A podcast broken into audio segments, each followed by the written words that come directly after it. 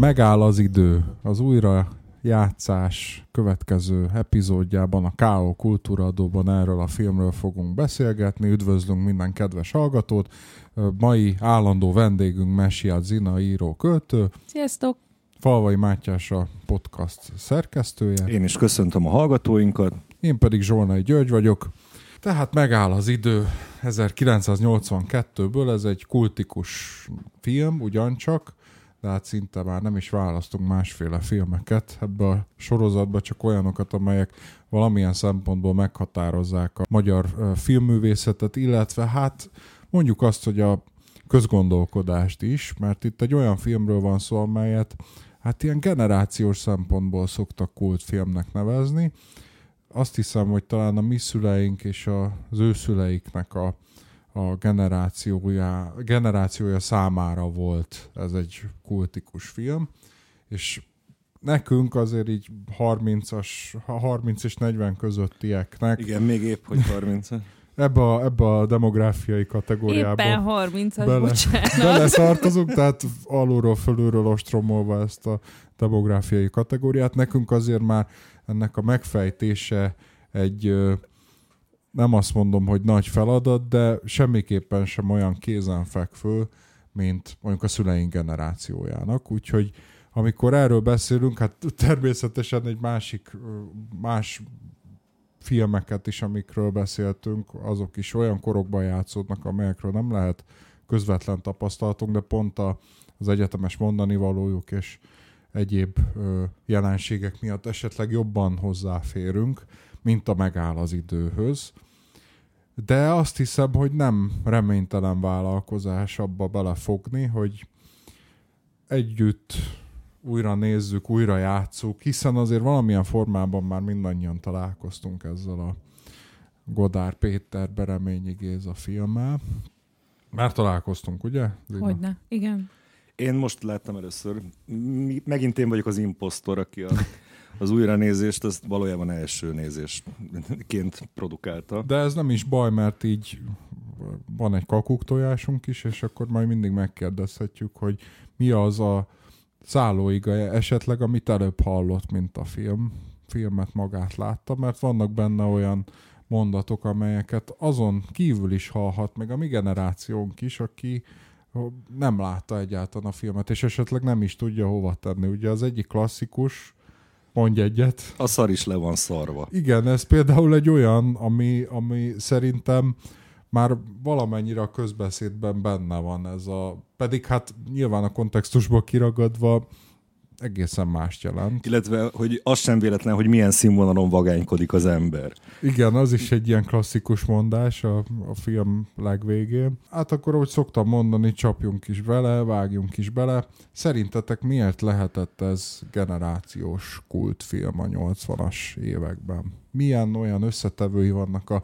megáll az időnek, ami miatt ez kifejezett valami olyan élményt, ami Hát szerintem akkor válik generációs kultfilmé egy film, hogyha a felnövés történettel vagy a kamaszkorral foglalkozik, tehát olyan privát élményeket vagy privát szemszögből ö, mutat meg egy korszakot, ami mondjuk ö, én úgy érzem, hogy talán akkoriban még kevésbé volt magától értetődő, akkor, amikor mondjuk egy 56 utáni világról beszélgetünk. Igen, azt mondjuk el, hogy a fő történet az 1963-ban játszódik, úgyhogy 56 november 5-e talán az első képsor, amit látunk, és aztán a lezárás, a, és ez mind a kettő szinte ilyen keretes szer, szerkezetben, az pedig 67. december 31-e, de azon belül nagyjából 63-ban játszódik, ott már elmosódnak azok, hogy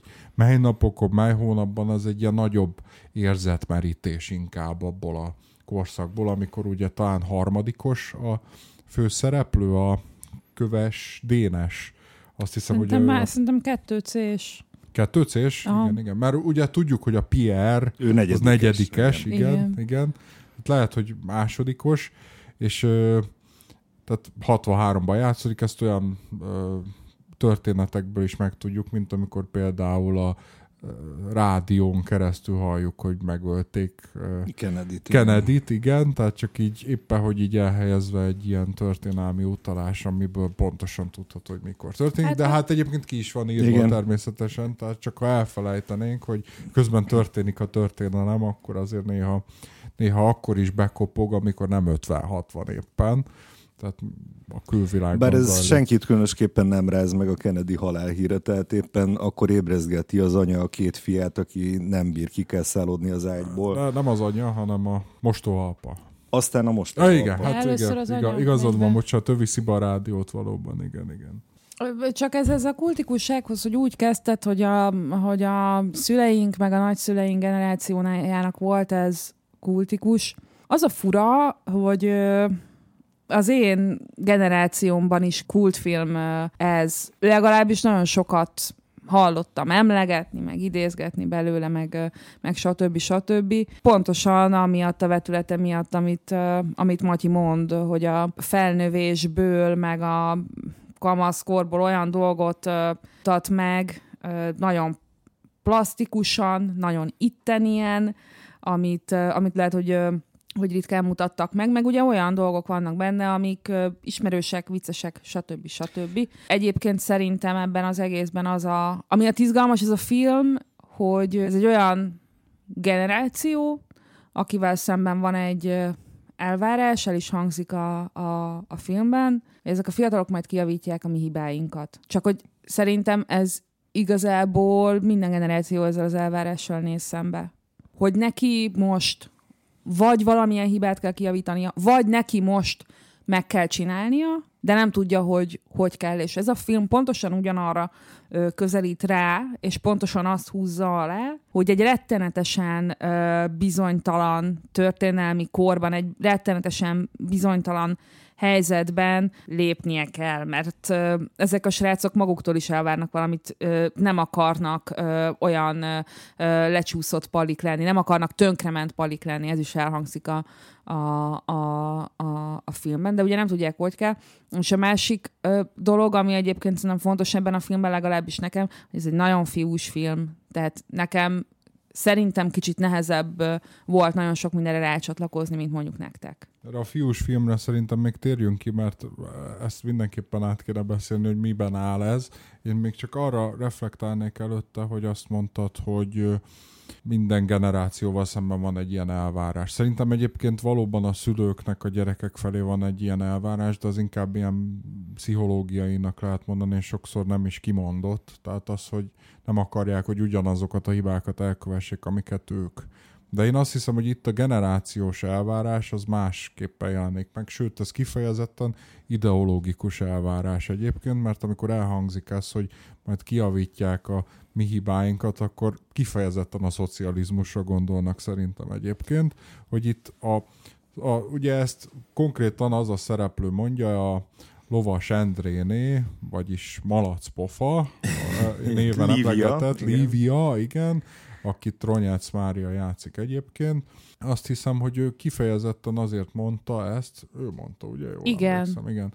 Mert hogy tehát ott olyan egzisztenciákat látunk, akik kisiklottak. Hittek valamiben 45 után, és egy diktatúrába torkollott, utána jött 56, és hát meghajlott háttal kell újra lendületet venniük azoknak, akik hittek a, a, a szocializmusban azoknak azért, mert látták, hogy 45 után egészen más fordulatot vett, azok, akiknek megtörték a hátát 56-ban, és hogy nem lesz itt lázadozás, meg ilyesmi azoknak azért, tehát itt szerintem a hibák inkább kifejezetten történelmi hibákra, sőt, ide, ezen belül ideológiai hibákra vonatkozik. Szerintem egyébként, nem tudom, lehet, hogy ebben eltérő ö, állásponton vagyunk. Én nem hiszem, hogy a mai generációval szemben olyan elvárás lenne, hogy helyrehozza azokat a hibákat, amiket az előző generáció vétett. Sőt, sokszor inkább azt érzékelem, hogy az lenne az elvárás, hogy nőjön föl ahhoz a színvonalhoz, amit korábban az előző generáció hozott, mert hogy ez a most, tehát most már a jelenkorról beszélünk, mert azok, akik most nőnek föl, most fiatalok, azok mintha elherdálnák ezt a képzetet, keltik egyébként. Szerintem inkább ez az elvárás sokszor. Tehát nem az, hogy ez a most, nincs, nincs a mostani generációba vetve akkora hit, mint akár a 60-as években lehetett az akkori fiatalokba vetett hit, hogy na ők majd jobbak lesznek, meg ők az összes hibáinkat, az összes, amit a nyomorban elszenvedtünk a világháborúban, aztán a, az átmenet éveiben, aztán 56-ban, diktatúrában, stb. Ők majd ebből kivezetnek minket. Most inkább, mintha az lenne, így a 90-es évek, 2000-es évek, és még mostanában is, hogy az, amit nagy nehezen felépítettünk, azt ne herdálják el. Nem tudom, lehet, hogy rosszul látom. Ez egy érdekes, érdekes gondolat, és az egyet tudok érteni vele. Én nem. Mert szerintem az igaz, hogy nem egy olyan ö, hit van beléjük vetve, hogy ö, majd ők kijavítják a mi hibáinkat. Szerintem most az van, hogy gyerekek, hát nektek minden lehetőségetek adott ahhoz, hogy a legtöbbet kihozzátok magatokból, megcsináljátok magatokat, megcsináljátok egy nagyon jó világot, hát csináljátok, és szerintem a generáció, tehát hogy szerintem ez egy antropológiai kérdés is, és emiatt tudunk akár most is rácsatlakozni ebben a, erre a filmre, hogy az embernek önmagával szemben van egy ilyen elvárása, amit egyébként a, a, a Szabó István ö, ö, álmodozások korában is ö, láttunk, ez, hogy, hogy én csinálni akarok valamit, de ugye ezt megcsinálni, az egy tök nagy súly, meg az ember nem tudja, hogy merre menjen, meg ilyesmik. És oké, okay, hogy a megáll az időben, egy tök más korba van ö, ö, helyezve ez a kérdés, meg, ö, meg sokkal jobban föl van nagyítva minden belső, meg minden külső elvárás, ö, de szerintem pont emiatt a fölnagyítás miatt ö, lehet, ö, lehet rácsatlakozni ö, akár ma is arra, hogy, ö, hogy, hogy ö, mi van akkor, amikor az ember épp nő fel, vannak szép reményei, és azt gondolja, hogy majd ő meg fogja váltani a világot, megváltoztatja azokat a dolgokat, amelyekkel nem ért egyet, mert ez most is van, és, és ő maga is színvonalasan fog majd vagánykodni. Szerintem csak abban térünk el valójában, hogy ez egyéni szinten biztosan így van, de egy generációval szemben, mint elvárás, ott már más, más jelenik meg. Szerintem olyan generációs élmény például ma, nincsen, mint akkoriban lehetett. Jó, az igaz. Tehát ma inkább atomizált egyének vannak, akik azt gondolják, hogy hogy ők majd megváltják a világot saját maguknak, nem másoknak, nem közös ügyünkként megváltjuk. Tehát ilyen szempontból én, én és egyébként szerintem a, a, a szülők, meg a nagyszülők, tehát most a sajátjainkról beszélek, így is csak absztrakt szinten, hogy az ő elvárásaik inkább arra vonatkoznak manapság, hogy tagozódj be, és ne, ne kallódj el. Még akkoriban inkább fordítva volt, hogy mi már betagozódtunk, mi már megtörtünk a hátunkat, és ez a filmben egyébként többször is elhangzik, ugye amikor mondja például Lovas Andréné, az, aki osztályfőnöke is a Dininek, hogy mondja a Dini anyjának, hogy már sunyi ez a Dénes, hogy már megtanulta azt a, úgymond azt a, azt a szisztémát, hogy hogyan kell itt sunnyogva hát túlélni. Megtanulnia. Volt kitől megtanulni, és volt miért megtanulnia, ugye majd, majd beszéljünk Igen. erről is. Tehát, hogy én inkább úgy érzem, hogy ott volt egy ilyen étosz, a fiatalságba vetett étosz, hogy ő képes, hogy tényleg elhitte például a malacpofa, Lívia tényleg elhitte, hogy hát ha nekünk nem sikerült, de a következő generációnak sikerülni fog. És ugye ő a történetből ki is derül, hogy ő azért egy vonalas kommunista, de a, az arcú fajtából, nem, a, nem abból a fajtából, aki majd később a férje lesz egyébként, az a Rajnák nevű igazgató helyettes, akitől a, ugye a végén látjuk a bevágást, hogy igen, közösen, igen. közösen születik gyerekük, az nagyon furcsa fordulat szerintem egyébként így az egész sztorit nézve, de hogy azt hiszem, hogy ott tehát az antropológiai részében teljesen igazad van, csak szerintem erre egy történelmi réteg rárakódik, és ez ma már, ma már nem így van. Tehát legfeljebb annyiban, hogy persze lehet, hogy nem is kéne ezzel foglalkoznunk, hogy a megáll az idő elvárásait hogyan tudjuk a jelenkorra vetíteni, de azért fontos, hogy a hogy ez, hogy generációs érzés, és amikor mondtad, hogy neked egyébként ez teljesen úgy működött, kult filmként, mert sokat idéztétek, meg ismert volt a közegedben. Számomra egyáltalán nem. Nekem úgy volt ismert, hogy, hogy szülők és idősebb emberek révén, de én nem tudtam hozzá kapcsolódni, inkább úgy néztem, mint egy történelemkönyvet, hogy valami, amit én nem éltem át, és csak úgy szemlélhetem, mint amiből leszűröm azt, ami számomra tanulságos egyébként, de egy távolságtartással szemlélem. Mert az egyéni problémák szintjén igazad van, igen, kísérletezni, meg az ember felfedezze önmagát, a határokat feszeges, ebben teljesen igazad van. Csak itt az az extra elvárás, ami generációk felé, mint, mint történelmet alakító csoportok felé megfogalmazódik, az szerintem, szerintem más szinten mozog. Na, bocsánat, lehet, hogy azt már Ebben lehet, hogy igazad van, hogy az elvárás az más szinten ö, mozog, viszont az a válasz, amit a film ad erre az elvárásra, az most is így van. Tehát oké, okay, hogy ezzel a generációval szemben az az elvárás, hogy a közösség szintjén tegyen valamit, és együtt ö, tegye jobbá a világot. Na de hát nézzük meg Pierre válaszát a, aki, aki azt mondja, hogy ha itt maradsz, akkor halott leszel. És ő nem a nagyobb ö, jóér akar, ö, akar ja, elmenni, persze, hanem saját... Film, tehát, hogy a Lovas Andrénének a válasz, az nem a film válasza, az a vonalas igen, a igen, válasza. Igen, de, hogy, de, hogy, de csak azt akarom ö, mondani, hogy oké, okay, hogy ez az elvárás alá van húzva a filmben, de szerintem sokkal-sokkal fontosabb az, hogy ez a generáció ugyanúgy ö, a saját maga szempontjából akar jót csinálni, saját magának akar jót, ahogyan a mi generációnk. Ettől ö, lehet rá most is ö, csatlakozni. Tehát, hogy, hogy, hogy igazából az van, hogy mi az elvárás, sosem arról van szó, hogy, ö, hogy mindenkinek váltsuk meg a világot, hanem igazából magunknak. Szerintem egy picit beszéljünk magáról a történetről is, ahogy általában ilyenkor tenni szoktuk azok számára, akik nem látták a filmet, hogy legalább a történetnek a körvonalai kibontakozzanak, illetve a főbb szereplők. Az első kép sorok, azok tulajdonképpen archív felvételek 56-os utcai harcokról, és ezek a képsorok csúsznak aztán át egy szintén fekete-fehérben felvett, tehát ilyen módon is stilizálva, jelzett módon az elbeszélés idejéhez képest korábban történő jelenetbe, amelyben egy férfi egy, aki részt vesz a, a forradalomban, részt vesz az utcai harcokban, haza megy és megpróbálja összepakolni a családját, a feleségét, a két fiát, mert hogy el kell menekülni az országból.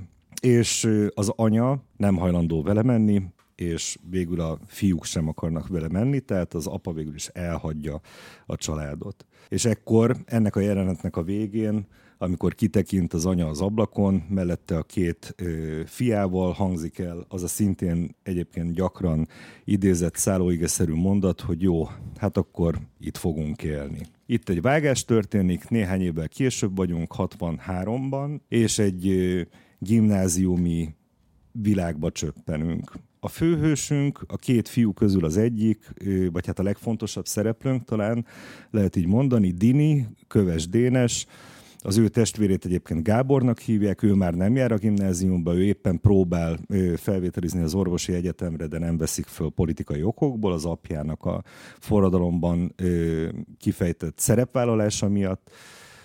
Dini akkor ezek szerint másodikos, ezt nem e, fölött elsiklott a figyelmem, másodikos gimnazista, és az ő, hát tulajdonképpen ilyen kamasz milliójét ismerjük meg ezen a, ez, ebben a gimnáziumban egy tánciskolai jelenetbe csöppenünk, és mai szemmel nézve egészen szürreális diszletek közé, tehát ahogy ez a gimnázium, vagy ez az iskola kinéz, a háború és az 56-os pusztítás utáni teljesen lerongyolódott, éppen hogy csak magához térő Budapesten, egyfelől egy ilyen nagyon erős költői atmoszférát, vagy egy ilyen, nem tudom én, egy ilyen romló, entropikus atmoszférát kölcsön ez a filmnek, másfelől pedig mondjuk számunkra, akik nem feltétlenül gondolunk ebbe bele, de hogy felnyitja a szemünket arra, hogy milyen hihetetlenül mélyről indult Budapestnek mondjuk a visszaépülése, vagy az országnak a visszaépülése, vagy nekem számomra például ez egy ilyen tök érdekes dolog volt. A lényeg az az, hogy gyakorlatilag romok között zajlik az egész film, és ebben próbál meg felnőni, fontos kérdésekre választ találni egy szereplő, Dini, akit egyébként Znamenák István játszik, ez volt talán az első komolyabb szerepe, és szerintem egyébként kiválóan, tehát hogy nagyon-nagyon jó karakter. Dini két, három, négy, öt különböző síkon küzd meg azokkal a kérdésekkel, amikkel kapcsolatban az ember a felnőtté válás során megbirkózni kénytelen. Ebből az egyik a szerelmi, erotikus, szexuális kérdéskör, útkeresés, másfelől pedig igen, a társadalomban betöltött szerep, a betagozódás kérdése. És akkor ezeket a, ezeket a kísérleteket látjuk igazából epizódikus jelenetekben, tehát a történetnek van ugyan egy, egy lineáris előrehaladása, de azért összességében inkább ilyen félig meddig szinte klipszerű betétekkel is operáló, epizódikus építkezésű filmet látunk. Tehát ez a történet kiinduló pontja, és a végpontja pedig szintén megint csak fekete-fehér felvételeken, jelezve, hogy egy megint csak egy másik időségben vagyunk, 1967, amikor a szereplőinknek az utóéletét látjuk, és egészen érdekes módon varródnak el a szálak, de például Dini szempontjából én azt gondolom, hogy nem lehet azt mondani, hogy ez egy sikeres megküzdés volt, vagy egy, vagy egy sikertörténet volt, a, a, ahová eljut ebben az ilyen forrongó, kamaszos ö, útkeresésben. Hát illetve fogalmunk se lehet róla, hogy hova jutott, mert csak egy kis katonát látunk, aki a ház oldalába vizel, de hogy nem tudjuk, hogy valójában mi történik vele. Azt látjuk, hogy nem jött össze Szukics Magdával, mert ő valaki mással sétáltatja a gyerekét éppen, de hogy de hogy nem tudjuk, hogy mi van Dinivel, csak azt látjuk, hogy áhítozik a gyerekkori szerelem után, aztán ennyi, nagyon... Jó, hát azt azért látjuk, ugye, hogy nincsen jó paszba. Hát igen, de egy, hogy mondjam, katonaságtól éppen eltávot kapó valaki, és ugye talán akkor még három év volt a hat kötelezettség, nem, nem tudom. is tudom pontosan, de az, az, az egy eléggé meghatározó időszak volt. Valószínűleg nem volt egyetemista, vagy nem tudom, tehát akkor ilyen okokkal lehetett talán csak felmentést kapni, de még ebbe is bizonytalan vagyok. Az a fura, hogy nekem ezt az utolsó fekete-fehér részt nagyon sokszor meg kellett néznem, mert nem voltam benne biztos, hogy ez most egy jövőkép, vagy egy fantáziakép. Egyrészt azért, mert, mert ez is fekete-fehér volt, másrészt, tehát egy ettől lett egy eltávolítás, de, de elfogadom azt a felvetést, hogy azért, mert hogy másik idősíkon vagyunk.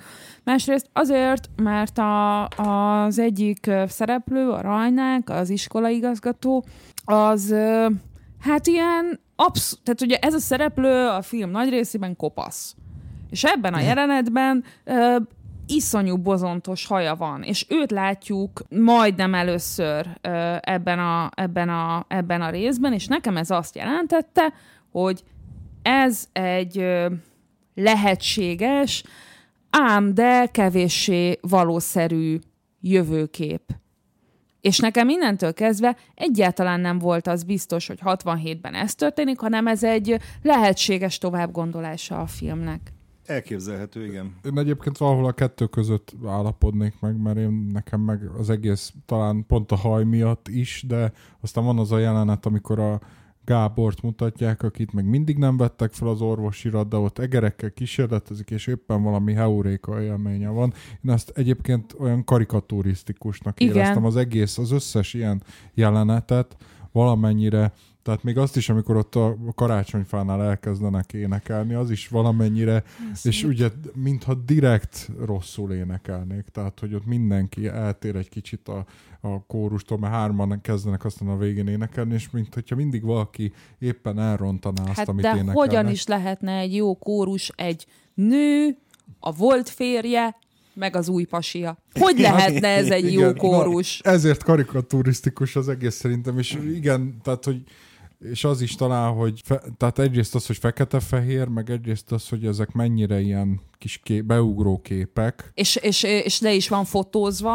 Igen, uh, olyan keretet is raknak rá. Igen, ott, igen, igen. igen, tehát, igen. Hogy igen, én is erre hajlanék, hogy valószínűleg nem ez történik, vagy történt a sztori szerint, hanem inkább, inkább talán a Dininek a fantázia képei, nem tudjuk, hogy kinek a Hát fantázia le- képei. lehet egyébként az egy lehetséges ö, értelmezési útvonal, hogy ugye ö, Dini, ö, ugye a történetben az is szerepel, hogy ö, hogy ö, e, teljesen szétcsapva egy, ö, egy, egy buliban. Dini csatlakozik Pierrehez, aki egy fontos szereplő, hogy akkor most ők elmennek Am- Amerikába, ö, fogják Szukics Magdát, Dininek a szerelmét, az is jön, és aztán végül is csak Pierre ö, megy el. És ö, ugye ez a, ö, ez a fekete-fehér rész, ez azután következik, ö, miután Dini és Magda integet a vonatból ö, Pierre-nek, hm. aki eldob egy kólás üveget, levallasítva a kép meg van állítva, simán el tudom azt képzelni, hogy akkor Dini azt végig gondolja, hogy fú, és nem mentem el Amerika. Visszhangzik a fejében, amit Pierre mondott neki, hogy elmindegy, hogy milyen színvonalon vagánykodik az ember, hogy ha itt maradsz, akkor olyan leszel, mint ők, ezek mind, ezek mind halottak, és akkor, hogy ja, itt maradok, akkor, fú, akkor katona leszek, akkor Magda biztos hozzámegy valaki máshoz. Gábort nem fogják fölvenni az egyetemre, és ez ez. És egyébként csak a, a Gáboros részhez, hogy, hogy az is nagyon sokat elárul ö, erről a nemzetékről, ha már erről beszélünk, hogy amikor ott ő kísérletezik a patkányokkal, akkor ő azt mondja, hogy, hogy de várjál, megtaláltam, ezt túléli. Ez túl fogja évni, élni a következő évet. És gyakorlatilag mindent elmond róluk. Érdemes sorra venni, hogy milyen karakterekkel dolgozik a megáll az idő. Az egyik legérdekesebb szerintem talán mind közül, de persze ez is teljesen szubjektív, de az az Őze Lajos által alakított Bodor László, ugye, aki, akit egyébként a film elején látható fekete-fehér képsorokban látjuk, hogy éppen ő az, aki próbál ott a fegyverekkel ott próbálják elásnak egy fe- igen, fegyvert igen. a, a Dininek az édesapjával. És amikor a Dini édesapja bemegy a lakásba, és próbálja rábírni a feleséget, meg a gyerekét, hogy menjenek el, akkor is említi, hogy talán a Bodort már el is kapták. Valami ilyesmit Aha. mondott. És nekem egyébként mindvégig valami olyasmi érzésem volt, nem voltam biztos benne, hogy, hogy Bodor kóser. Tehát, kapták el tényleg, és hogy mármint, hogy azon túl, hogy, hogy nyilván börtönben is volt, de hogy ott nem szervezték-e be mert annyit beszélt az ilyen ö, beszervezés történetekről, hogy még az a helyzet, azt is el tudom képzelni. De akkor nagyon Hát meg ügyesen... jó pozícióba jó kerül közben, pozícióba annak kerül, ellenére, hogy igen. börtönben ült. Nagyon. Igen, tehát az ott úgymond Lebegtetve van. lebegtetve van, és nem lehet eldönteni, de minden esetre egy eléggé misztikus figura, és amikor megérkezik a nem is tudom, Évának hívják az anyát, azt Igen. hiszem, igen. Amikor megérkezik a, a Évához, bekopog, hát én vagyok a, a Bodor Laci, és akkor leülnek ott a, a mosókonyhában egy hokedlire, és átbeszélik, hogy mi történt, meg hogy történt. Hát ott annyira, annyira ikonikus mo- mondatok hangzanak el, akár csak ez a, az idézet, hogy, hogy ugye az valahogy úgy kezdődik, hogy mindenkinek igaza van, Igen. még a szar is le van szarva.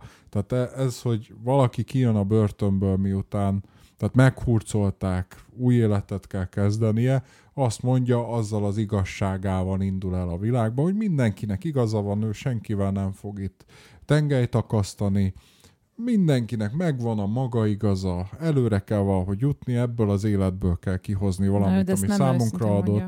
Tessék? De ezt nem őszintén mondja. Nem őszintén mondja, de ez a szerep, amit el kell ahhoz játszani, hogy ne üsse meg a bokáját. Tehát nem azt gondolom, hogy ezt gondolja, hanem azt, hogy érti, hogy a túléléshez erre van szükség. Tehát ez úgymond a kamuflázsa ahhoz, hogy, hogy aztán érvényesülni tudjon, mert aztán látjuk, hogy a menetben is elmegy, a körmenetben, Körmenet, igen. a körmenetbe is beágyáltják gyújtva. Hát ott az kérdés, hogy egyébként, hogyha a karrierjére milyen hatással lehetett volna Én ezt nem is az, hogy értettem ezt tehát- a részét a dolognak. igen, vannak ilyen nagyon furcsa elemek benne, ami miatt én őszintén szóval Bodor László figuráját ezért tartom nagyon kérdőjelesnek, de nagyon jó mondatokat mond, és ugye ő mondta azt is, amikor a Dininek van egy ilyen kisebb válság epizódja, hogy éppen látja, hogy a Szukics Magda, majd róla is beszélünk bővebben, fölmegy a bátyához, hogy akkor most együtt lesznek, és ugye me- megkéri az akkor már mostoha apaként funkcionáló Bodor Lászlót, és, a, és az öccsét a Gábor, hogy hát menjenek már el a lakásról arra az egy-két órára, még ők itt el vannak a, a lánya, és akkor látja az utcán, mert azt gondolja, hogy kilesik, hogy ki az a lány, aki megy a, a, a bátyhoz, és látja, hogy az a lány, akit ő éppen fűzne, és hogy éppen vele kezdene valamit, és akkor utána elmegy inni Dini a bodorral, és hát ott egy kicsit be is tintázik, és akkor mond, mond a bodor neki egy-két ilyen igazságot, például azt, hogy aki kérdez, az faggatózik. Ezt, ezt végig, mert ők is faggatják. játszani egyébként ezt a beszélgetést, mert nagyon sokat megvilágít a, a, a a Bodornak a gondolkodásmódjából, Igen. meg abból, hogy aztán hogyan próbálja ennek megfelelően a viselkedését, a világképét alakítani a Igen.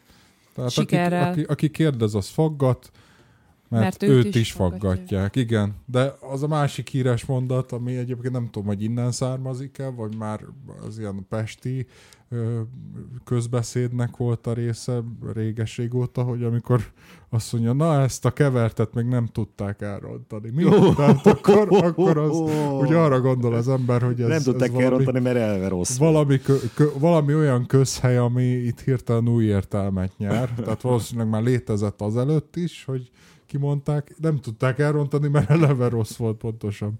De tehát én azt hiszem, hogy Bodornak a szerepe, aki ilyen pótapaként, és hát egyébként nagyon érdekes figura, tehát nem az az igazi mostoha apa, hanem az, aki tényleg foglalkozik a, a gyerekekkel, és próbálja egyengetni a karrierjüket, egészen addig, amíg a saját karrierje nem kerül inkább előtérbe, és látjuk, hogy, a, hogy a, az anya, az Éva, az hol vele van, hol nincs vele, tehát ez ilyen, de alapvetően mégis együtt vannak, mert talán az a túlélési hát stratégia, ő, hogy... Ő a, ő a be, be, a rendszerbe való besimulásnak a túlélési taktikáját és filozófiáját próbálja meg átadni a Dininek. Tehát ebből a szempontból érdekes, hogy az ő alakján, meg az ő monológián keresztül azért megismerjük azoknak az embereknek a lélektanát, vagy gondolkodásmódját, akik 56-ban ö, hittek a változásban, és aztán végül nagyon keserű csalódásban volt részük, és végsősorban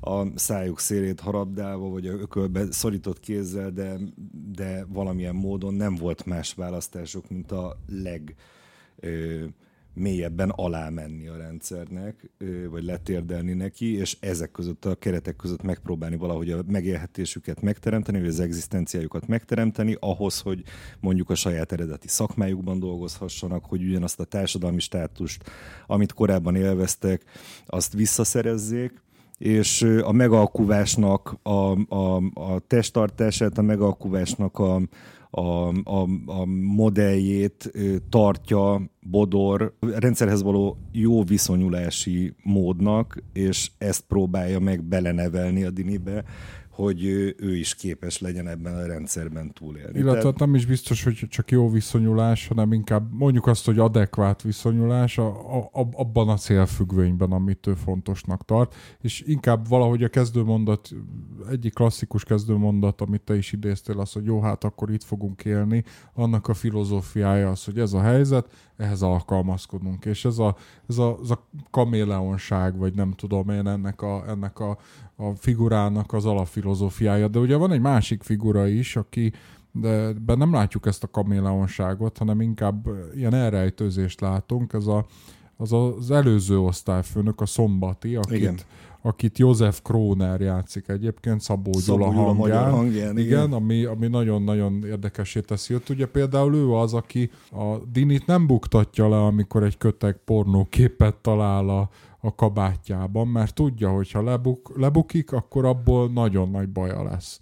És hogy ő inkább védi a, a diákot, és mellesleg beszélget el vele a, a tanári szobában, és, és próbál neki hogy mondjam, ilyen szinte lelki vezetést adni, hogy az a, az, az, ahogyan például a pornóképeken keresztül néztek a nőkre, meg az együttlétre, az, az nem helyes. És ugye ő, nem tudom, egy ilyen keresztény figuraként tűnik föl egyébként, őt látjuk is a menetben, ő az, akit elcsapnak aztán az iskolából, mert hogy nem illik, mert mondja a, az utána jövő osztályfőnök, hogy ezt egy mintaiskolává akarják tenni, és nem illik bele ebbe egyébként a ebbe a képbe ez a gondolkodású figura, úgyhogy, úgyhogy nála azért azt látjuk, hogy ő nem alkalmazkodik, bár nem is hangoskodik, hanem hogy mondjam, egy ilyen kettős könyveléssel él, ha, ha ez így, így bár nagyon érdekes, hogy ugye itt át is evezhetünk a mondjuk így a szerelmi, erotikus, szexuális ébredés témakörére, mert ugye ezen a ponton csatlakozik be a filmbe Szombati, és aztán ezen a, ezzel összefüggésben találkozunk vele még egyszer. Tehát Dini alapvetően egy olyan ö, életkorban van, amikor már elkezd sóvárogni a szerelem iránt, elkezd sóvárogni a szexualitás iránt, és a körülötte lévő kortársainál azt tapasztalja, hogy valahogy ehhez az egészhez alantasabb módon közelítenek, mint a milyen, hát mondjuk így romantikus elképzelései neki erről lennének. És végső soron a szombati ugyan keresztény vallásos alapokon állva, de valahogy ezt erősíti meg benne, hogy hát alapvetően a szexualitás az egy, az egy szent dolog, a nemiség az egy szent dolog, amit óvni kell, amit nem szabad bepiszkolni, és ennek ellenére ő maga körül azt látja, hogy mindenki ilyen kvázi, tényleg ilyen öntudatlan állati módon viszonyul ehhez a kérdéshez, és egyszerűen az ő belső iránytűje, vagy az ízlése ezt kiveti magából, és ehhez, ezt nem, nem hajlandó feldolgozni, nem képes feldolgozni. Ennek a vágyakozásnak van egy konkrét tárgya is, Cukics Magda, aki egy vele valószínűleg körülbelül egykorú lány, aki mindenáron szeretné felkelteni a Dini érdeklődését, nagyon tetszik neki, de a közeledését a Dini, aki valószínűleg egy érzékenyebb lélek, tolakodónak és közönségesnek érzi, és különösképpen zavarja, én így dekódoltam, és különösképpen az zavarja, hogy más fiúkkal is járt. Már, többek között a már sokat emlegetett Pierrel, aki a gimnázium vagánya, egy öntörvény, erre mondjuk ugye az, hogy fene gyerek, ugye? tehát hogy egy ilyen öntörvényű, öntörvényű tényleg igen, igazán vagány, womanizer csávó, aki, hát akinek a lába előtt hever az összes lány. És ezt valahogy nem tudja megemészteni, valahogy tisztább, szebb élményre vágyik, vagy máshogy képzeli el a másikkal való kapcsolatteremtést, a szerelmet, akár a szerelemnek a testi vonatkozásait is. Szóval van egy ilyen belső konfliktus, ami aztán formálódik a film során, és hát egy ilyen, vala, valamilyen módon egy ilyen kiábrándult helyzetig elmegy, ha csak arra gondolunk, hogy a Dininek a szexuális beavatása az végül is egy megrendezett ö, dolog lesz. A bátyja, a Gábor, aki talán műtős fiúként ö, dolgozik az egyik kórházban, hiszen ugye nem veszik még fel az orvosi egyetemre, de a szakma közelébe akar lenni, és ott az egyik ö, ápolónővel megszervez egy ilyen, egy ilyen, egy ilyen előre, egy, egy légyottot, igen. másfelől pedig hát maga körül látja, hogy ki hogyan viszonyul a szexualitáshoz, és végsősorban leszámol az illúziókkal ezzel összefüggésbe, és amikor nem sokkal később, vagy néhány, úgy gondolom talán néhány hónappal később, ebben a bizonyos körmenetben, amiben véletlenül keverednek bele ő és a Bodor, újra találkozik Szombatival. Nem véletlenül ott van az édesanyja, aki már fogja a gyertyát, és hozzá igyekeznek. Ja, Tehát, hogy ráadásul nem is véletlenül, ez az érdekesebben. Nekem azért és fura, a mert ellenkező irányból mennek. Igen, mert keresik, a, keresik az anyát. Igen. I- igen, tehát, hogy előtte volt ez a kocsmai igen. beszélgetés, és mondta is a Bodor, hogy, hogy, hogy de ez az utolsó, mert még elkésünk, mert hogy oda, oda igyekeztek, és amikor találkozik a szombatival, akkor pontosan ezután a beszélgetés után vagyunk, ami egyébként Igen. úgy kezdődik, hogy engem nem érdekelnek a nők, és hogy, és hogy én nem akarok olyan tönkretett, tönkrement pali lenni. És akkor a, a, a Bodornak meg az, utol, az egyik utolsó szava meg az, hogy vigyázni kell különösen a nőkkel és akkor utána mondja ezt. És hogy... akkor szaladnak az utcán a körmenet Igen. mellett, és még integet is az ablakból a Gábor, mint aki jól végezte dolgát Ne. egyébként. Igen. Ö, Minden esetre aztán valamilyen módon vissza nyeri a romantikáját a, a, a, a szerelem, meg a tisztasságát a, a szerelem, illetve a Magdával ahhoz fűződő viszonya Dininek, ugyanis a film végén egy ilyen diszidálási kísérlet kezdődik meg, amikor Dini és Magda, illetve Pierre hárman elindulnak, hogy hogy egy kék az- egy Kék Wartburggal. Gyönyörű autó egyébként. Nagyon szépen nézett ki valóban. Még mielőtt összetörték. Igen. És hát nem tudom, spoiler? Nem Hát, spoiler. végig végül is már, már eleve elspoilereztük, hogy aztán Ez végül az is adás koncepció. így van, hogy végül is Dini és Magda visszafordulnak, tehát ők nem mennek tovább. Valamilyen módon tisztázódik közöttük, hogy, hogy, hogy a Magda miért, és miért, miért próbált hozzá így közeledni, miért a miért volt együtt a bátyjával, hogy a bátyjával való kapcsolata is arra szolgált, hogy közelebb kerüljön a Dinihez, és valami áttörés megszületik bennük, és akkor végsősorban egymásra Ugye találnak. a Dini ül az anyós ülésen, Pierre vezet, hátsó ülésen pedig ül Magda, aki és folyamatosan, aki folyamatosan üti Dini fejét, szinte minden egyes mondat végére pont helyett egy ilyen, egy ilyen tockost ad a Dininek, hogy vedd már észre, hogy miattad vagyok itt, meg nem tudom, hogy miattad történt az egész, és hogy, hogy ő tulajdonképpen az kiderül, hogy nem is akar diszidálni, ő csak azért jött, már elhívták, tehát hogy ő csak a, csak a Dinivel összefüggésben van itt, nem azért, hogy új életet kezdjen, mint Pierre, és itt hagyja ezt az egészet. És hát ugye Dini is rájön, hogy neki valójában nem az a tétje, hogy ő most itt lelépjen Amerikába, ugye az az amerikázás itt, itt, Igen, itt, igen. itt is sokat elhangzik, hanem az, hogy, hogy megtalálja magát, és ő éppen úgy találja meg magát, hogy az a, az a, az a szerelem, az első bimbói ki tudnak hajladozni valamennyire, és az, amikor már látja, hogy egymásra találtak, már nem is akar tovább állni, nem akar a, az Amerikában élő ö, apját nem akarja felkeresni, és nem, nem akar egy te, teljesen új életpályát elkezdeni, neki az, a, az az aktuális célja a legfontosabb, hogy hát itt, itt a szerelmem, és vele folytatom tovább az életet. Ez egyébként átvezet ahhoz a kérdéshez, a menni-maradni témakörhöz, ami áthatja a filmet. Csak még- itt csak látom, még- Zina, még, még, Igen, én, meg, én csak még szeretnék rá, igen, rácsatlakozni a, a, a Gyurira, hogy Dini sosem akart elmenni Amerikába, és nem az van, hogy azért nem megy végül el, mert hogy megtalálta a, a, a szerelmet, és most akkor ez elég, vagy ez lesz, hanem szerintem az van, hogy ő egyáltalán víziót, meg hitet vesztett el ö, így a, a, a film során, de nem gondolom azt, hogy ezt megtalálta a, a szerelemben, vagy idézőjelesen szerelemben, mert azt hiszem, vagy nem mindegy, ez egy problémás szó. Mondjuk azt, hogy az a fajta szerelem, amit akkor jelent egy Igen. fiatalnak. De nem hiszem, hogy ő ott Nagyon meg, fiatalnak. hogy ő ott megtalált bármit, hanem inkább azt gondolnám, hogy, a, hogy az Amerikába vetett hit sem volt elég erős ahhoz, hogy ő most Abszolút, Pierre-rel persze. elmenjen. Tehát nem Tehát az, az nem ide-oda az... csapódás inkább, és hogy Igen. hirtelen azt látta, hogy, hogy hát úgymond a Magda történetbe érdemes befektetni, nem pedig az amerikás történetbe. Tehát ne, ne, nem azt mondom, hogy ő ilyen számító alakként működött volna, hanem hogy úgymond azért volt kecsegtető ajánlat neki elmenni Amerikába, mert nem volt, ami ide kösse semmilyen mm. szempontból. Most meg itt van Magda, aki lehorgonyozza őt itt, hát miért nem maradjunk? És majd egyébként térjünk arra vissza, hogy ugye említette Mátyás, hogy a, hogy a nem úgy gondolkodik a szerelemről, meg a szexualitásról, mint Pierre.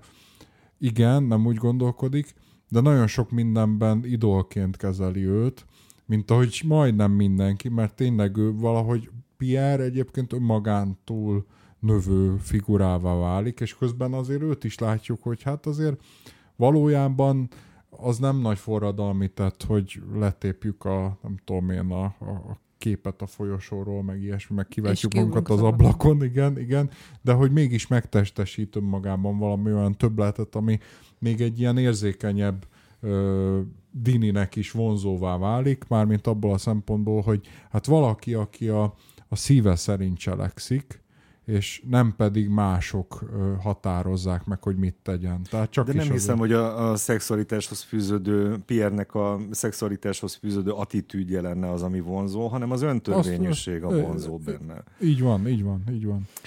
Én egyébként csak az, arra próbáltam rávilágítani, hogy nem az történik, hogy azért nem megy el Amerikába, mert talál valami mást helyette, hanem azért, mert azt is elveszíti. Tehát nem az van, hogy van egy dolog, ami tök vonzó, és akkor az egy lehetőség Amerika, és ezt kiüti a, az itteni szerelem, hanem az történik, hogy annak a, annak a varázsa is elveszik, és csak azért mondom, mert amikor ő úgy dönt, hogy elmegy Amerikába, akkor történetesen nagyon részeg. Ö, és amikor józanul nézi a dolgokat, akkor hát tulajdonképpen nem, nem is annyira. És ez nem azért van, mert hogy, mert hogy mást választ helyette, hanem az, hogy azt nem választja. Igen, Tehát nincs egy megtalálás. Ez az amerikás dolog, ez nem csak ott kezdődik, amikor részeg. Én úgy emlékszem, hogy amikor a, a Pierre például Gibbsben van, akkor is beszélnek arról, hogy na majd, hogyha megtalálod a, a, a, apát, akkor majd írtok, vagy nem tudom én, tehát mintha ez így tervezve lenne azért, tehát nem egy ilyen részeg ö, lehet, hogy maga az elhatározás, Igen. hogy most autóba pattanunk, az, az ilyen, de az, hogy érlelődik egy ilyen alternatíva is, hogy így is lehetne élni, az szerintem ott, ez szerintem egyébként majdnem mindenkinek a fejében ott mozgott. De én nem vagyok benne biztos, hogy ez tervezett dolog, inkább naívnak gondolnám. Inkább álom. Inkább álom Tehát az, hogy apát ami... majd, ha ott megtalálod Amerikába, Igen. ezt nem hiszem, hogy bárkinek bármilyen tényanyag rendelkezésére állt. Persze. Hogy hát apa tudták, egyáltalán hogy Amerikában van, van-e, van, és hogy azon belül melyik állam, melyik városában és melyik kerületében. Így van, és semmit van. Hanem, hát ez, hogy majd, ha máshol leszel, mind itt. Tehát, ha majd ott leszel. Szóval igazából az a naivitás, az nagyon jól átjön, és azt gondolom, hogy talán nem ö, túl nosztalgiázva, nem ilyen negédes nosztalgiával, de nem is karikaturisztikusan, hanem ilyen, hanem ilyen tényleg kedves őszintességgel van bemutatva az, hogy, hogy mondjuk milyen fogalmai lehettek akkoriban a, a gimnazistáknak 63-ban arról, hogy Amerika az milyen, és akkor berekapaszkodtak abban a néhány dologba, ami eljutott hozzájuk, legyen itt szó egy pólanka slágerről, vagy legyen itt szó arról, hogy valaki szerzett coca cola és akkor attól, attól ugye el lehet bódulni. Szóval, hogy ez az ilyen Amerika iránti vágyakozás, ez azt gondolom, hogy azért már elég sok a témát feldolgozó művészeti alkotásból világossá válik, hogy akkoriban volt egy ilyen hangulat, hogy Amerika az ígéretek földje. Hát meg Elvis Presley, és Elvis az összes Presley, úgymond az ilyen az a kulturális vég, hadviselésnek igen, és ez a végtelenül gyenge utánzata a rockabilly vagy a rock amit ott megpróbálnak ilyen egy ilyen házi bulin rekonstruálni, szóval, hogy ez így a periféria létről a, a tökéletes metaforája az a jelenet. De szerintem akkor tényleg térjünk át arra erre a menni, maradni kérdésre, már csak azért is, mert, mert ez egy újabb olyan pont, ami miatt ma rá tudunk csatlakozni erre a filmre, szerintem. Hát szerintem ez minden, minden korban kérdés, hogy maradsz-e vagy mész a hazádból, tehát hogy én hát, azt gondolom... Igen, csak nem mindegy, hogy azért, mert nem tudom én, üldöznek, és nem tudnak, nem tudsz egyetemre sem menni, mert nem tudom én, már eleve el van döntve, hogy te nem tudsz egyetemre menni, mert bélistás vagy, vagy azért, mert hát szeretnék magasabb életszínvonalon élni, bár megvan a nem tudom, a diplomám, meg ilyesmi. Tehát, hogy valahol, tehát ez, ez úgymond a, nem mindegy, hogy milyen szinten diszidál az ember, vagy hogy mondjam, ez, ez, a, az, az, ez inkább az a kérdés, hogy nem mindegy, hogy a, egy, egy az embereket börtönbe záró, és tényleg a külvilágtól elzáró diktatúráról van szó, vagy arról van szó, hogy egy olyan közegben élünk, ahol szabadon dönthetsz arról, hogy felszállsz egy repülőgépre, vagy egy vonatra, és nem jössz vissza. Mert ott ugye arról beszéltek, hogy a sorompót áttörve mennek a Wartburga, és egyébként még arra is gondoltam, hogy lehet, hogy azt már annyira kockázatosnak érezted, de ez lehet, hogy már csak az én hülyeségem, hogy most tényleg, mert ott vissza is kérdez, hogy hogy, hogy nem, nem is tudom, hogy kérdezi, hogy tényleg így megyünk át, hogy a sorompót mhm. áttörve,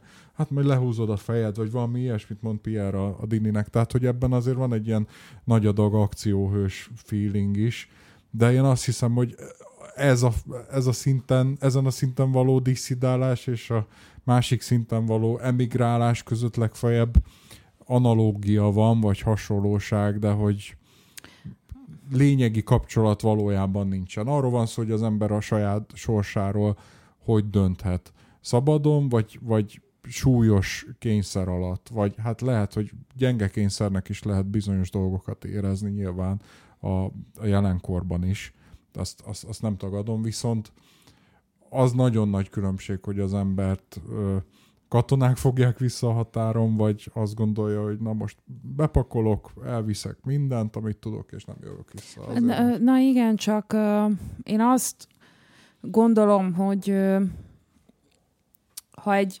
művészeti alkotás felnagyít egy olyan kérdést, vagy máskorban jelenít meg egy olyan kérdést, ami téged uh, foglalkoztat, akkor ahhoz te tudsz csatlakozni. És az, hogyha ö, valakiben, valaki ma fontolgatja azt, hogy elmegy innen, ö, akkor annak vannak okai, amelyeket kényszernek él meg. Nyilván nem akkor a kényszerek, ö, mi, mi, mi, mint amik abban a korban voltak. Össze nem hasonlítható az egész.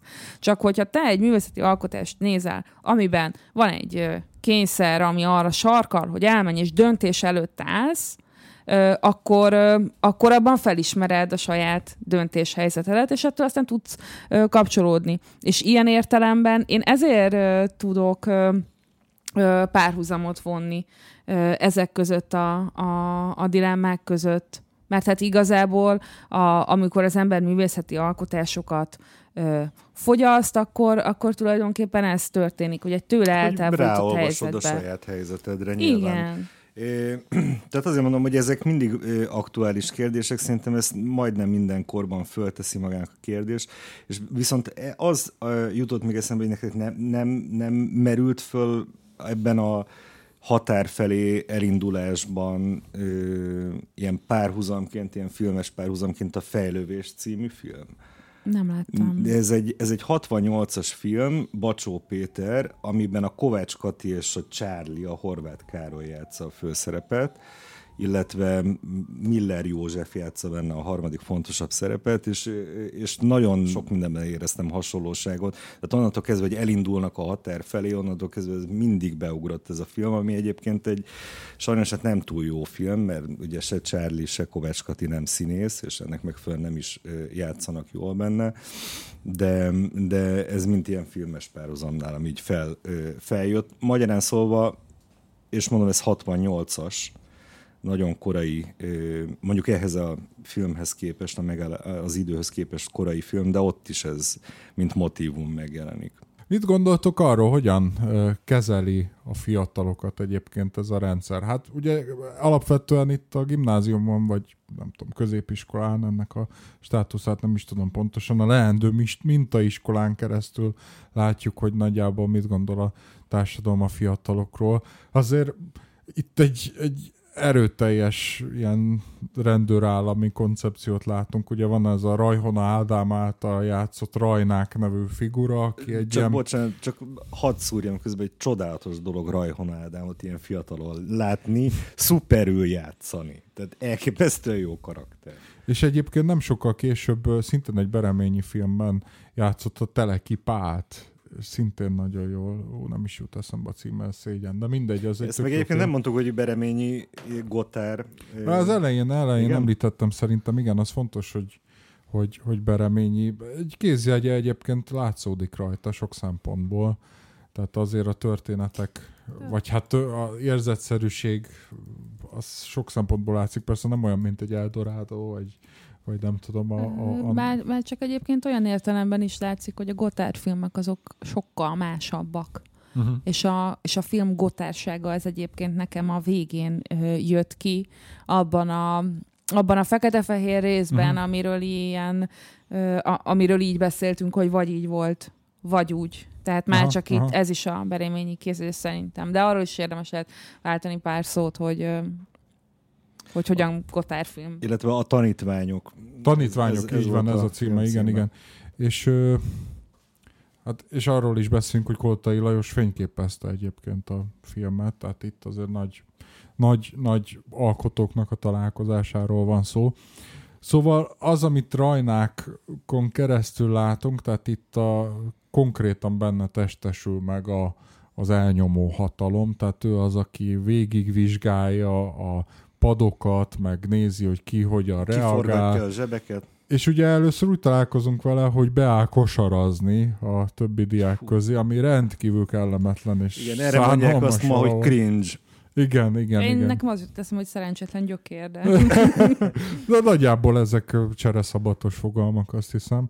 De azért rajta keresztül látunk egy ilyen levitézlet ávost, vagy hát nem is annyira levitézlet, de hogy el tudjuk képzelni, hogy milyen karrierút vezetett az igazgató helyettességig, tehát valószínűleg nem a pedagógiai képességei emelték föl, föl őt ilyen magas polcra, de azért látjuk, hogy tulajdonképpen ő az, aki fújja a passzát szelet, csak hogy ez a passzácél már nem olyan erős minden esetben van, akin megtörik, mint például az új osztályfőnökön Lovas Endrénél, Endrénén, Lívián, vagy Malacpofán, ugye csak azért mondjuk, hogy Malacpofa, mert ő így manifest módon úgy mutatkozik be, hogy és Malacpofának szoktak hívni, azt nem szeretem a folyosón utánam. Kiabálják 54 egyébként. kiló vagyok. 54 kiló vagyok, tehát hogy nagyon, nagyon ö, szimpatikusan kezd egyébként a fiú osztályban, ez is fontos, hogy fiú és lányosztályok vannak, tehát nem koedukált osztályokat látunk és úgy kezeli a fiúosztályt, hogy na ők a, tényleg a tanítványai, és hogy őket, őket valamennyire védeni is akarja, amennyire a hatalom engedi. Ugye itt konkrétan térjünk ki arra az esetre, amikor a, a felszabadulás ünnepe, ugye április 14, Ó, hát igen, ezt már nem tudjuk szerencsére, vagy sajnos, vagy nem is tudom mi a helyes kifejezés, de akkor mondja el az igazgató a beszédét, ami egy ilyen... Április 4. Április 4, na, hát igen, most már nem lehetek kis dobos, vagy nem Jó, tudom, hát én, meg, én meg fürgén Wikipédiázok. Tehát. Igen, igen, szóval április 4-én, igen, a felszabadulás ünnepén,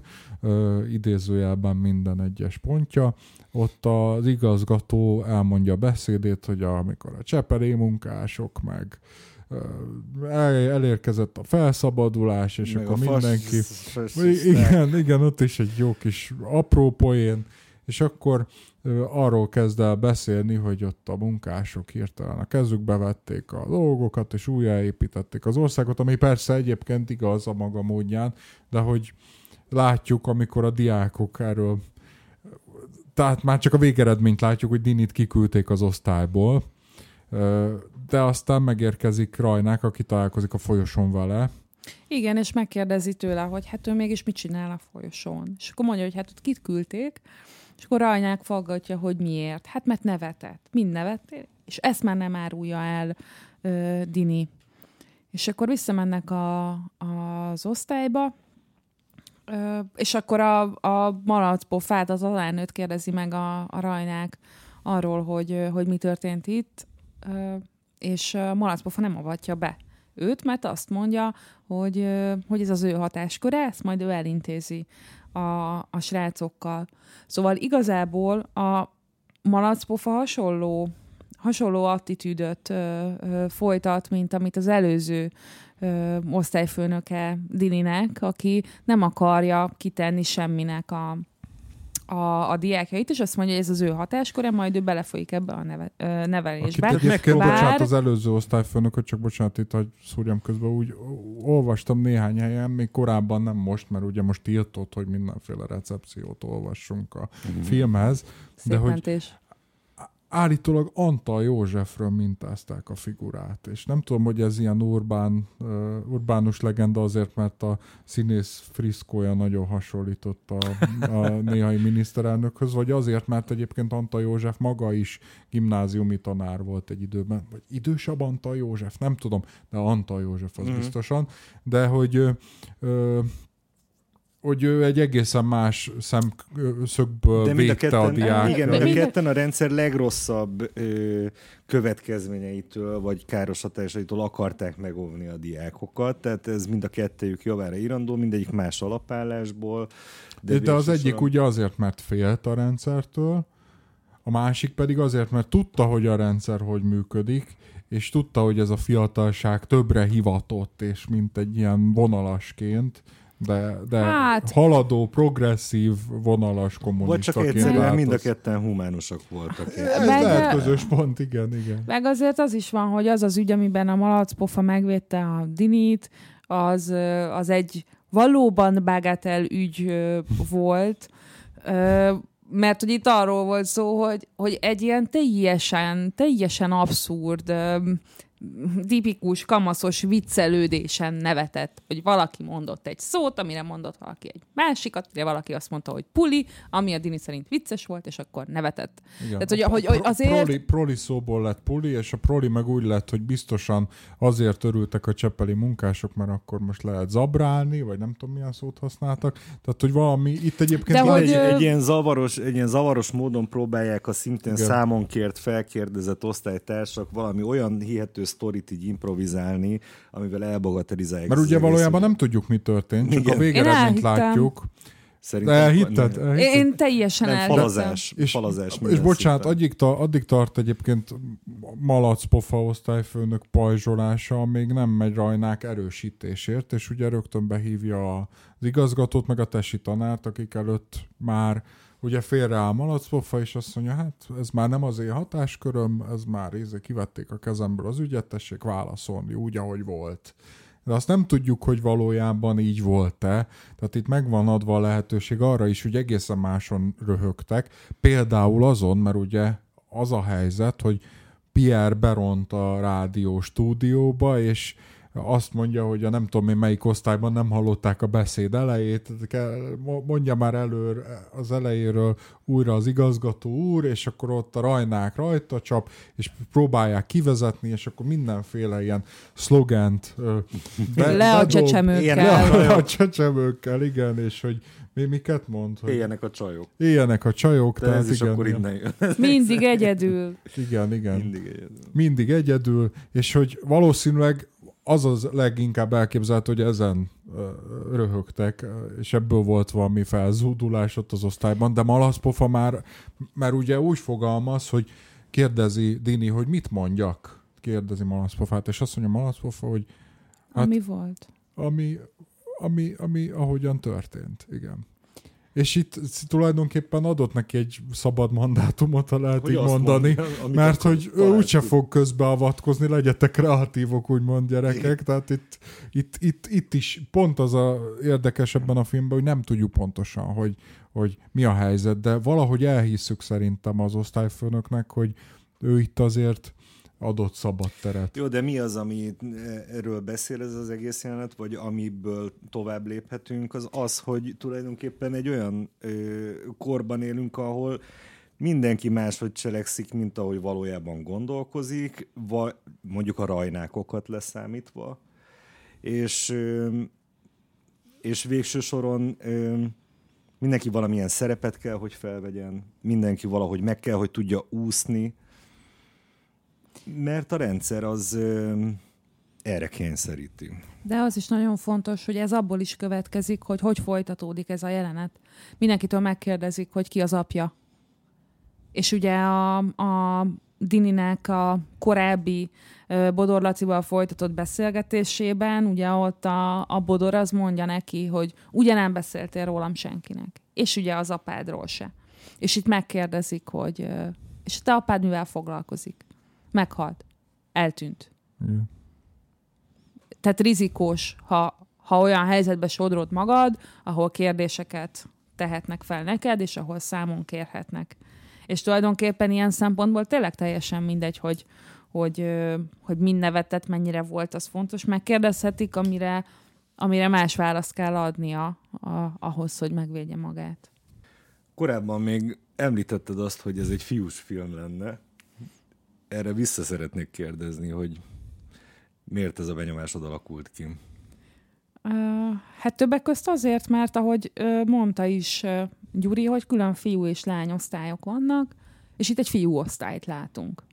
Szerintem teljesen más, hogy működnek a dinamikák egy, egy fiú osztályban, egy fiú kamasz közösségben, egy fiú barátságban, egy fiú testvéri viszonyban, egy fiú és mostoha apa viszonyban, azokban a viszonyokban, amelyeket a film megmutat. Más dolgok, más, más dolgok szolgálják poéntárgyát, akár ez a, ez a szexualitás dilemma egészen más. Tehát lányközösségben nem merül az fel, hogy most akkor pornóképeket fogunk eladni. Ebben mondjuk igazad van. Tehát, hogy én azt gondolom, hogy a női karaktereknek is jut fontos szerep a filmben, például az anyának, Felnőtteknek. A felnőtteknek igen, de a lányok azok valóban nem tudom, tehát úgy jelennek meg, mint vagy rajongók, vagy mint a rajongás tárgya, vagy mint kis hülyék kb. Tehát, igen, hogy tehát hogy ott van... Kamasz perspektívából. Ott van Szukics Magda, a lány, cserfes, uh, izé határozott kisaj, aki eldöntötte, hogy akkor ő most majd megszerzi a dinit. Van egy kis izé, koszorús lány közege, akik mondogatják a dininek, hogy hát nem veszed észre, hogy a Szukics Magda teljesen oda van, érted? Meg, meg ilyen ö, dumák. nagyon-nagyon csak a felszín van kapargatva, és nem azt mondom, hogy ez baj, mert, mert, mert, mert tökre nem baj, hiszen a filmnek ez a perspektívája, hogy akkor a kamasz fiúk hogyan látják a kamasz lányokat. Csak azt mondom, hogy ettől ez egy, ez egy fiús film, amiben én kevéssé ö, találok olyan pontokat, amikre azonulási szinten rátok csatlakozni. Rátok csatlakozni erre a kamasz fiú szemszögre, hogy na hát milyen érdekes, meg hogy ha, ha, ha. De, de tök más minőség szerintem az, ahogy én megélem ezt a Aha. filmet, mint ahogy ti. Na de szerintem nagyon sok aspektusát megbeszéltük most itt a, a, a filmnek. Hadd adjak egy záró kérdést mindenkinek, hogy, hogy nektek mi volt a legmeghatározóbb jelenet ebben a filmben, és miért? Nekem a legmeghatározóbb jelenet az nem feltétlenül az, ami egyébként a legjobban, hogy mondjam, megérintett a, a film által felvetett kérdésekből, de a legmeghatározóbb jelenet az az volt, amikor a Bodor a kocsmában a Dininek elmondja, hogy hogyan húzza meg magát, és akkor hogyan kell itt viselkedni. Tehát ez tette számomra átélhetővé úgy zsigerileg azt, hogy milyen egy forradalom után megtörve megpróbálni lábra állni, és túlélni úgy, hogy szembe köpöd a saját elveidet. És főként azért, mert amikor befejeződik a monológ, utána van két-három olyan snit, amiben a kocsmai embereknek az üveges tekintetét, maga elé révedő tekintetét látjuk, és az úgy, az úgy még, úgy még egyszer így aláhúzza ezt az egészet. Tehát jelenet szinten nekem ez volt a legemlékezetesebb. Egyébként meg, hát nem tudom, akkor inkább ilyen pszichológiai, vagy nem tudom, mo- mo- mo- morális szempontból engem az a küzdködés, amit a szexualitáshoz való viszonyában Dini próbál nem tudom én így ki kristályosítani, vagy kikristályosítani, vagy amit, tehát olyan próbál vele dűlőre jutni, az is számomra egy érdekes dilemma. Tehát tényleg hol van a szent, és hol van a, a, a, a profán, az állati és, a, és, a, és a, az emberi közötti különbség, hogyan lehet ehhez az egész kérdéshez viszonyulni, lehet ehhez pragmatikusan viszonyulni, lehet-e föntartani egy romantikus álláspontot, milyen ebben csalódni, milyen ebből újraépülni, tehát ez egy olyan dolog, ami szerintem az ember életét is akár végig kísérheti. De hogy minden esetre ebben az életkorban nagyon erőteljesen jelenlévő, nagyon összezavaró ö, dilemma, és ezt szerintem jól ábrázolja a film a maga tényleg teljes összetettségében. Tehát engem például ez, ez, ez, ez hatással volt. A kocsmai jelenetet azt én is kifejezetten kedvelem, de azon kívül azt a, hát lehet, hogy több jelenet is, amikor a, az anya jár el valahogy a, a fia, fiai érdekében, meg akár amikor a Bodorral is beszélget, valahogy az anya figurája az mindig akkor kerül elő, amikor így nem tudom én, lobbizni kell, vagy, vagy lehet, hogy nem ez a jó szó erre, de tulajdonképpen próbál beszélni a családja érdekében, és nekem az nagyon emlékezetes, amikor a, elmegy az új osztályfőnökhöz, a Lovas Endrénéhez, és ott ugye bezárja a Lovas Endréné a férjét, a, aki éppen ilyen őrjöngő rohamot kap, és, és akit a Jordán Tamás játszott egyébként szerintem remekül, és ott beszélgetnek, és ott látszik, hogy, hogy egy szinten vannak már, mint hogy ott, ott nem szerepel senki sem.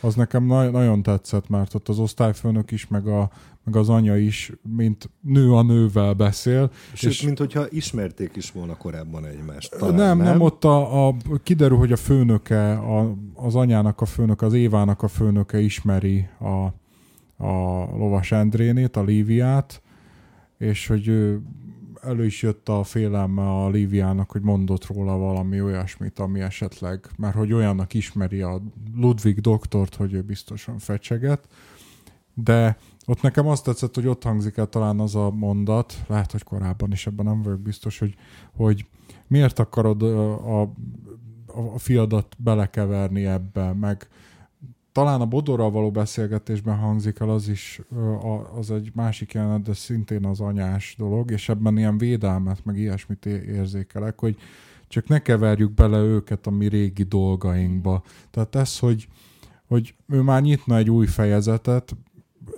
ez a lehetetlen egyébként, tehát az, hogy most valamit itt tiszta lappal indítani, de hogy látszik, hogy az, amit, tehát ennyit tud tenni, de hogy, hogy ezt megpróbálja megtenni szeretetből, és amikor megy az osztályfőnökhöz is, mert ugye éppen ö, gondok vannak, akkor visz magával egy kis pénzt, hogy megkenje az osztályfőnököt, és akkor mondja az osztályfőnök, hogy hát, ha tudnád, hogy mennyiből élünk, akkor milyen életjáradékot kap a, a férjem, akkor és nem is fogadja el végül is azt a, azt a pénzt, de én úgy mire éreztem... az anya, bocsánat, mire az anya azt mondja, hogy hát azért megpróbálni meg kell. igen, igen. És, és abban a jelenetben én úgy éreztem, hogy nagyon sokszor más jelenetekben állarcot hordtak a szereplők, és én ott éreztem egyedül azt, hogy nyilván a fiatalok kevésbé, tehát amikor egymással beszélnek, akkor is legfeljebb inkább ilyen szerepeket, hogy én vagyok a vagány, meg én vagyok a nem tudom mi, de itt tényleg az volt, hogy két nő beszél egymással, és mindenki tudja mindenkinek a helyét a, a rendszerben, a szisztémában, ki miért, mit tesz, és ott én úgy éreztem, hogy ott, ott a film egészében nem éreztem olyan tisztán azt, mint itt, hogy két ember beszél egymással. Egy, Mert amikor még a, még a kocsmai jelenetben is én Bodorral úgy vagyok mindig, hogy nem tudtam, hogy amiket mond az igaz, de nem tudom, hogy ki mondja.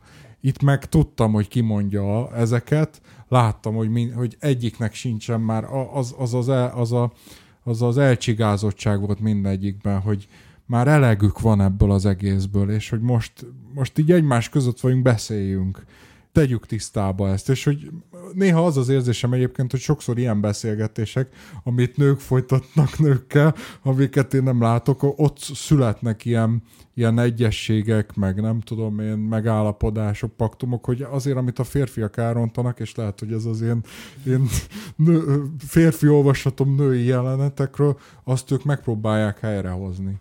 De egyébként az is érdekes, hogy mondod, hogy, hogy teljesen őszintén beszélnek egymással, de úgy, hogy Pepitában beszélnek végig. Tehát, hogy ez a, az Éva mond valami ilyesmit, biztos, hogy rosszul idézem, hogy de én tudom, hogy te tudod, hogy igen, ők tudják, igen, hogy igen, mi tudjuk. Igen. Amit arra gondoltam, hogy egy nő biztos ért, mert én nem.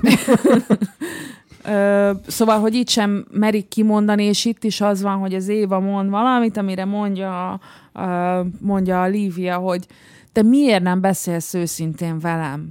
És aztán végül is őszintén beszélnek, de hogy, de hogy itt azért benne van nem csak az, hogy, hogy nő és nő beszél egymással, hanem hogy a rendszernek egy bizonyos ö, ö, helyén ö, álló nő beszél egy rendszernek a másik pontján álló nővel, de az tök jó, hogy igen, tényleg sikerül, a, sikerül az egy, egy platformra kerülés. És hihetetlen, hogy micsoda bizalom van ebben.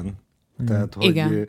elereszted, korban, elereszted igen. a félelmeket, pedig mindenki paranoiás. Mindenki paranoiás, mindenki fél, mindenki szerepet játszik, mindenki igazítja a viselkedését, kettős beszédet folytat, stb. Itt megvalósul egy, egy olyan bizalmi légkör, vagy létrejön egy olyan bizalmi légkör, amiben végső soron két ember beszélget egymással. És valóban ez ebből a szempontból emlékezetes a filmben, mert egy ilyet tudunk mutatni ezt. Talán ők, a, ők az egyetlenek, akik tényleg hisznek abban, hogy meg lehet javítani ezt az egészet, és ebből a beszélgetésből derül ki, hogy, hogy félre lehet tenni a gyanakvást. Lehetséges. Neked mi hm. volt? Ja, ö, nekem az a, az ele, a film elején van, amikor a Bodor ö, megérkezik ö, Éváékhoz, és Éva és Bodor ö, beszélgetnek, és szintén Pepitában beszélgetnek, nincsen kimondva olyan nagyon sok minden, de nekem azért volt emlékezetes ez a jelenet, mert egyrészt elhangzik ugye Bodortól, amit már korábban ö, említettünk, hogy mindenkinek igaza van, és a szar is van szarva. És ahogy hangsúlyozom, és mindenkinek ahogy... igaza van. Így, igen, így, igen. Neked Majd is. Utána szótagolja is. Igen, nem igen. cinikusan, igen. Neked is igazad van, a Médikének is ö, ö, igaza van, a Médiká a felesége, a volt felesége, aki elhagyta, tehát neki is igaza van, hiszen hát nem volt gyerekük, így csak egy emberrel szúrt ki vele, de egyébként már annak sincsen lakása. Igaza volt az apának is, aki elment, mindenkinek igaza van. Igen, ez, ez számomra nagyon eszenciális volt a, a, nem csak az adott korral kapcsolatban, hanem úgy, úgy általában a túléléssel kapcsolatban. El kell fogadnod, mindenkinek igazad van, aztán menjél tovább, csináld a saját dolgodat. De a másik, ami, ami itt hangzik el, az az, hogy ja, egyébként amikor ezt mondja Bodor, akkor Éva rendkívül szavarba jön, és akkor azt mondja, hogy mi? Tehát én nem azért. Tehát úgy megérzi, hogy, hogy ez támadásnak vette Bodor, és mégiscsak egy börtönből kijött embernek ment neki, mert ugye előtte mondja, hogy őt ne hasonlítsa az ő médikéjéhez, és ne rajta verje le azt, hogy ő ott hagyta. Szóval, hogy ezért mégse kéne így ö, viselkednie, és akkor visszakérdez, hogy, ö, hogy ne mondja már valamit, és bent mi volt? És akkor visszakérdez a Bodor, hogy mi? Kint mi volt? És ez nekem tök fontos volt, mert amikor újra néztem ezt a, a jelenetet, akkor, akkor ez jutott eszembe, hogy hát igen, akkor ezért megáll az idő. Mert hát bent mi volt? Semmi. Mi? Kint mi volt? Semmi. Próbálunk előre menni. Mondja utána Éva, hogy hát most már kezd, kezd kikászálódni abból, amiben a férje belekeverte őket. Hát, ez. És egy ilyen terhelt helyzetben ezek, hogyha ezek a mondatok elhangoznak, azok rávilágítanak arra, ami ritkán szembesülünk, hogy tulajdonképpen élni az annyit jelent, mint túlélni. Igen.